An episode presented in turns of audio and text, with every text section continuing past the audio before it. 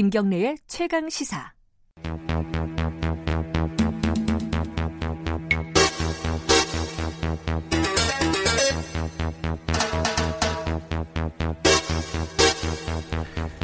김경래 최강시사 3부 시작합니다. 굵직한 사건의 이면을 들여다보는 시간, 추적의 20분. 오늘 두 분 모셨습니다. 계속 계시는 박지원 변호사님. 네, 안녕하세요. 박지원입니다. 오늘 새로운 분 한 분 모셨습니다. 한겨레 신문의 에이스 맞나요? 네. 당황하셨습니까? 네. 김한 기자 나오셨습니다. 특종 기자입니다. 특종 기자. 네. 사이버에서 N분의 1을 담당하고 있습니다. N분의 1인가요? N분의 한 3쯤 되는 것 같은데. 워낙 이 뉴스 같은 거 많이 보시는 분은 기억하실 거예요, 김한 기자. 네. 네. 여러 가지 특종. 김성태. 네. 최근의 특종은 김성태 의원 취업비리. 네. 네. 오늘은 이재명 경기도지사 얘기 좀 해보려고요. 이게 지금 대법원으로 넘어갔는데 여러 가지 좀 일들이 생기고 있습니다. 그렇죠. 일단은 이재명 경기도지사가 당선 무효형을 받았다. 요거는 대충 다 알고 계실 거예요. 네. 근데 그게 왜 그랬는지 요거 전사를 간략하게 아주 이거 박지원 변호사님 짧게 말씀드리면 이재명 지사의 혐의가 4가지 정도 돼요. 친형 강제 입원 관련해서 직권 남용했다. 자신의 그 직무를 직권을 정신병원에 그렇죠. 또 그것을 그 후보자 토론에 가서 허위사실 공표를 했다. 입원 관련해서 또 대장동 무슨 개발 관련해서도 허위사실을 공표했다. 검사 사칭도 문제됐다. 이 4가지 혐의로 선거법 3개, 직권남용죄로 이 기소가 됐다가 1심에서는 전부 무죄를 받고요. 2심에서는 3가지 혐의는 무죄가 됐는데 그중에 친형을 강제 입원했는 것, 직권남용 부분이 아니고요. 허위 사실을 공표했다면서 이 부분이 유죄가 되면서 벌금 300만 원이 선고가 됩니다. 다 알다시피 이제는 청취자들 다 알아요. 선거법으로 벌금이 100만 원 이상이면 당선이 무효가 됩니다. 근데 벌금이 300만 원이 됐기 때문에 지금 당선이 무효일 수 있는 그런 상황이 있는 것입니다. 그러니까 나머지는 다 무죄인데 토론회에서 이 허위 사실을 공표했다. 요거죠, 지금. 네.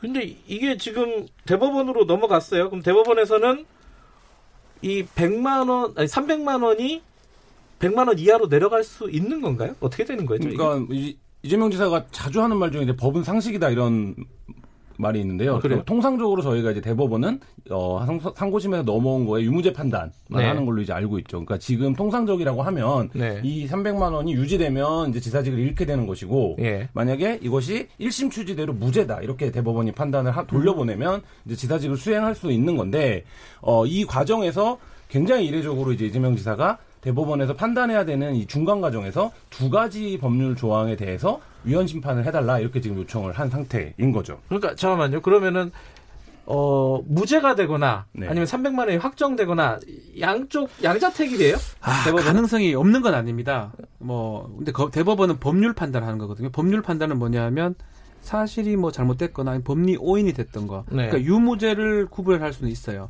300을 양형을 봐가지고 90만 원으로 떨어뜨리는 거나 80만 원으로 떨어뜨리는 거는 사실상 하진 않습니다. 그건 안 해요, 원래? 한다면 할 수는 있겠죠. 근데 사실상은 대법원의 어떤 법률심 위치로 봤을 때는 안 하는 경우가 일반적이고, 그게 아마 좀 두려웠을 것 같아요. 판단 제대로 하지 않고, 모르겠다. 양형은 맞는 것 같다. 우리 양형 판단을 못한다. 300만 원 그대로 가라. 이게 두려웠기 때문에 이 300만 원, 상고 이유 관련된 부분도, 헌법위원재판 법률 심청을 했고요. 거기에다가 지금 공직선거법 부분도 좀 문제가 되니까 같이 넣은 겁니다. 잠깐만요. 그러면은 대법원에서는 300만 원을 쉬운 말로 한 50만 원으로 깎아주는 거는 하기가 되게 어렵다. 네, 되게 어렵습니다. 어려운 상황이기 때문에 이재명 지사 같은 경우에는 좀 위험한 상황인 거잖아요. 그렇죠. 지금. 그래서 헌법재판소에다가 위헌 법률 심판 제청을 했다. 어떤 부분을 했는지 구체적으로 김한 기자가 좀 설명을 해주시죠. 2가지 부분인데요. 그 공직선거법 250조 1항입니다. 허위사실 공표죄랑 형사소송법 383조 4호. 그러니까 그 상고 이유 이 2 부분인데요. 어려워요, 좀 쉽게. 박진 변호사님이 설명하는 게 더 쉬울 것 같은데. 한국말로 좀 해주세요. 간단히 얘기하면 이런 거죠.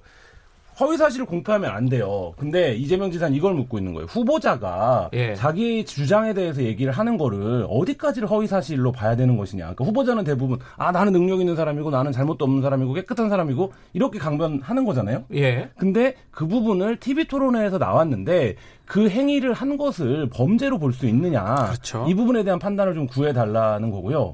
그다음에 형사소송법 같은 경우, 그러니까 이 부분은 근데 이제 서초동이나 여러 법 쪽에서 좀 다투볼만하다 이거는 뭐 이런 좀 판단들이 있는 상태고 또 한 가지는 형사소송법에서 양형 이유를 구형을 할 때 형이 무겁게 받은 사람만 대법원에서 양형이라든지 이런 거를 상고를 이제 받아주는데 예. 이제. 정치인의 경우에는 사실상 출마를 못하게 되거나 지사직을 잃게 되면 굉장히 중처벌이 아니냐 사회적으로. 근데 그 부분은 형사소송법상에 대법원에서 양형 이제 저청을 못하게 하는 것은 형평성에 문제가 있다 이런 취지인데 이 부분에 대해서는 이건 이제 수차례 이미 위헌 심판이 제청됐던 건이에요. 그러니까 예를 들면 중범죄만 다투게 하는 게 맞냐. 그래서 또 일각에서는 아니 다들 그렇게 하는데 왜 정치인만 벌금형을 갖고 30일 네, 다투게 그러네. 해주냐. 네. 뭐 이런 이제 형평성에 이제 그 비판도 있는 상황입니다. 그래서 이제 일단은 가장 중요한 거는 공직선거법 같아요. 공직선거법은 예전에는 뭐 대통령 선거법, 국회의원 선거법 이렇게 90년대 이전에는 통합이 안 됐습니다. 네. 그때는 이렇게 허위사실 공표 관련해서 왜곡하는 것도 처벌을 했었어요. 그러다가 이 공직선거법 만들면서 왜곡 부분을 빼버렸거든요. 근데 지금 남아있는 조항은 지금 현재 조항인데 그 중에 하나가 좀 어떻게 돼 있냐면 뭐 신분이나 직업이나 경력이나 이런 것들을 허위사실 공표했으면 당연히 처벌이 되죠.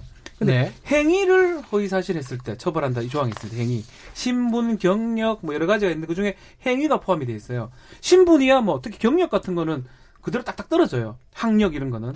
근데 행위는 내가 이 행위를 했냐 안 했냐 이 부분은 생각하기 나름이고 말하기 나름이거든요. 아. 그래서 명확하지 않다라는 겁니다. 형법으로 처벌하려면 뭔가 딱 떨어지는 제형법정주의가 돼야 되는데 행위를 어떻게 했냐 안 했냐를 허위사실로 공표가 된다는 거는 뭔가 딱 떨어지지 않기 때문에 형법상의 제형법정주의 또 명확성 원칙에 반할 수 있다. 이 부분을 헌법재판소에서 판단해달라. 그렇게 요청한 것입니다. 그러니까 말씀하신 게 행위라는 게 제가 그냥 이해한 바는 네. 예컨대 저 오늘 아침에 물 한 잔 먹고 왔는데 아침을 먹은 건가 그러면 허위사실 공표가 되는 거예요. 말 그대로. 나 아침 먹었어 이러면은 나는 아침으로 원래 물 먹는데? 물도 뭐 먹은 거 아닙니까? 식사 비슷하게 해놓고 왜 이제 와서 거짓말 하냐고 행위를 했다고. 그러니까 이거는 사실 우리가 좀 재밌게 하려고 하는 소리지만 그렇게 하나하나 문제가 될 수 있기 때문에 딱 떨어지는 것만 허위사실로 하고 공표로 하고 떨어지지 않은 행위 부분은 좀 빼달라. 이게 지금 헌법 재판한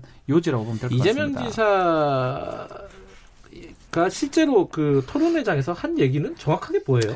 정확하게 이렇게 질문을 해요. 김영환 후보가 네. 뭐 진짜 이게 입원시킨 거 아니냐 직권에서 네. 하면 그런 사실 없습니다라고 답변을 해요. 근데 역시 그런 애매하네. 사실 없습니다 답변을 하고 예. 이 사실은 후보자 토론회라는 게 우리 다 해봐서 알겠지만 되게 짧은 시간에 본인도 방어를 하고 본인도 공격을 해야 되는데 그것에 대해서 이제 설명을 다 했어야 되는 거죠. 예를 들어서 지금 재판 판결문, 2심 판결문을 제가 읽어봤는데 그걸 보면 없습니다 하고 부연 설명을 해가지고 자세히 설명이 안 되면 결국 유죄가 되는 거예요. 없습니다 하는 걸 취지를 전반적으로 봤을 때는 이 질문에 대해서 막기 위해서 했다고 볼 수도 있는데 또 한편으로는 거짓말로 보일 수도 있는 거거든요. 예. 그래서 1심은 그 질문에 대해서 막기 위해서 했다고 봤는데 2심은 허위사실, 거짓말로 봐가지고 유죄를 선고한 것입니다. 지금 원래대로 이런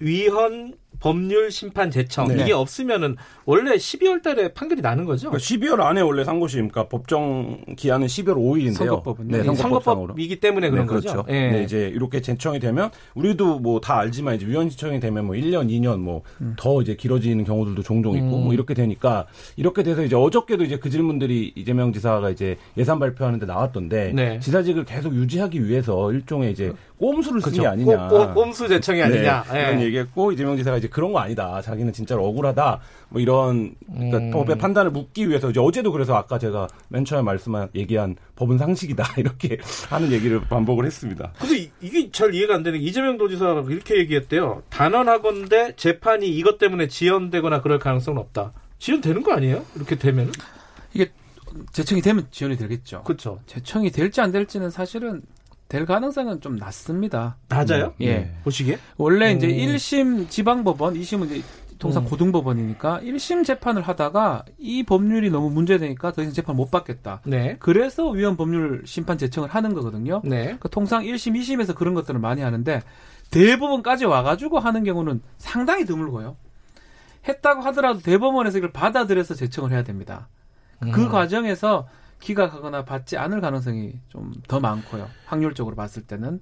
그래서 아마 그런 얘기를 한 걸로 보이는데 저는 의미가 그쪽에 의미가 있는 게 아니고요. 예.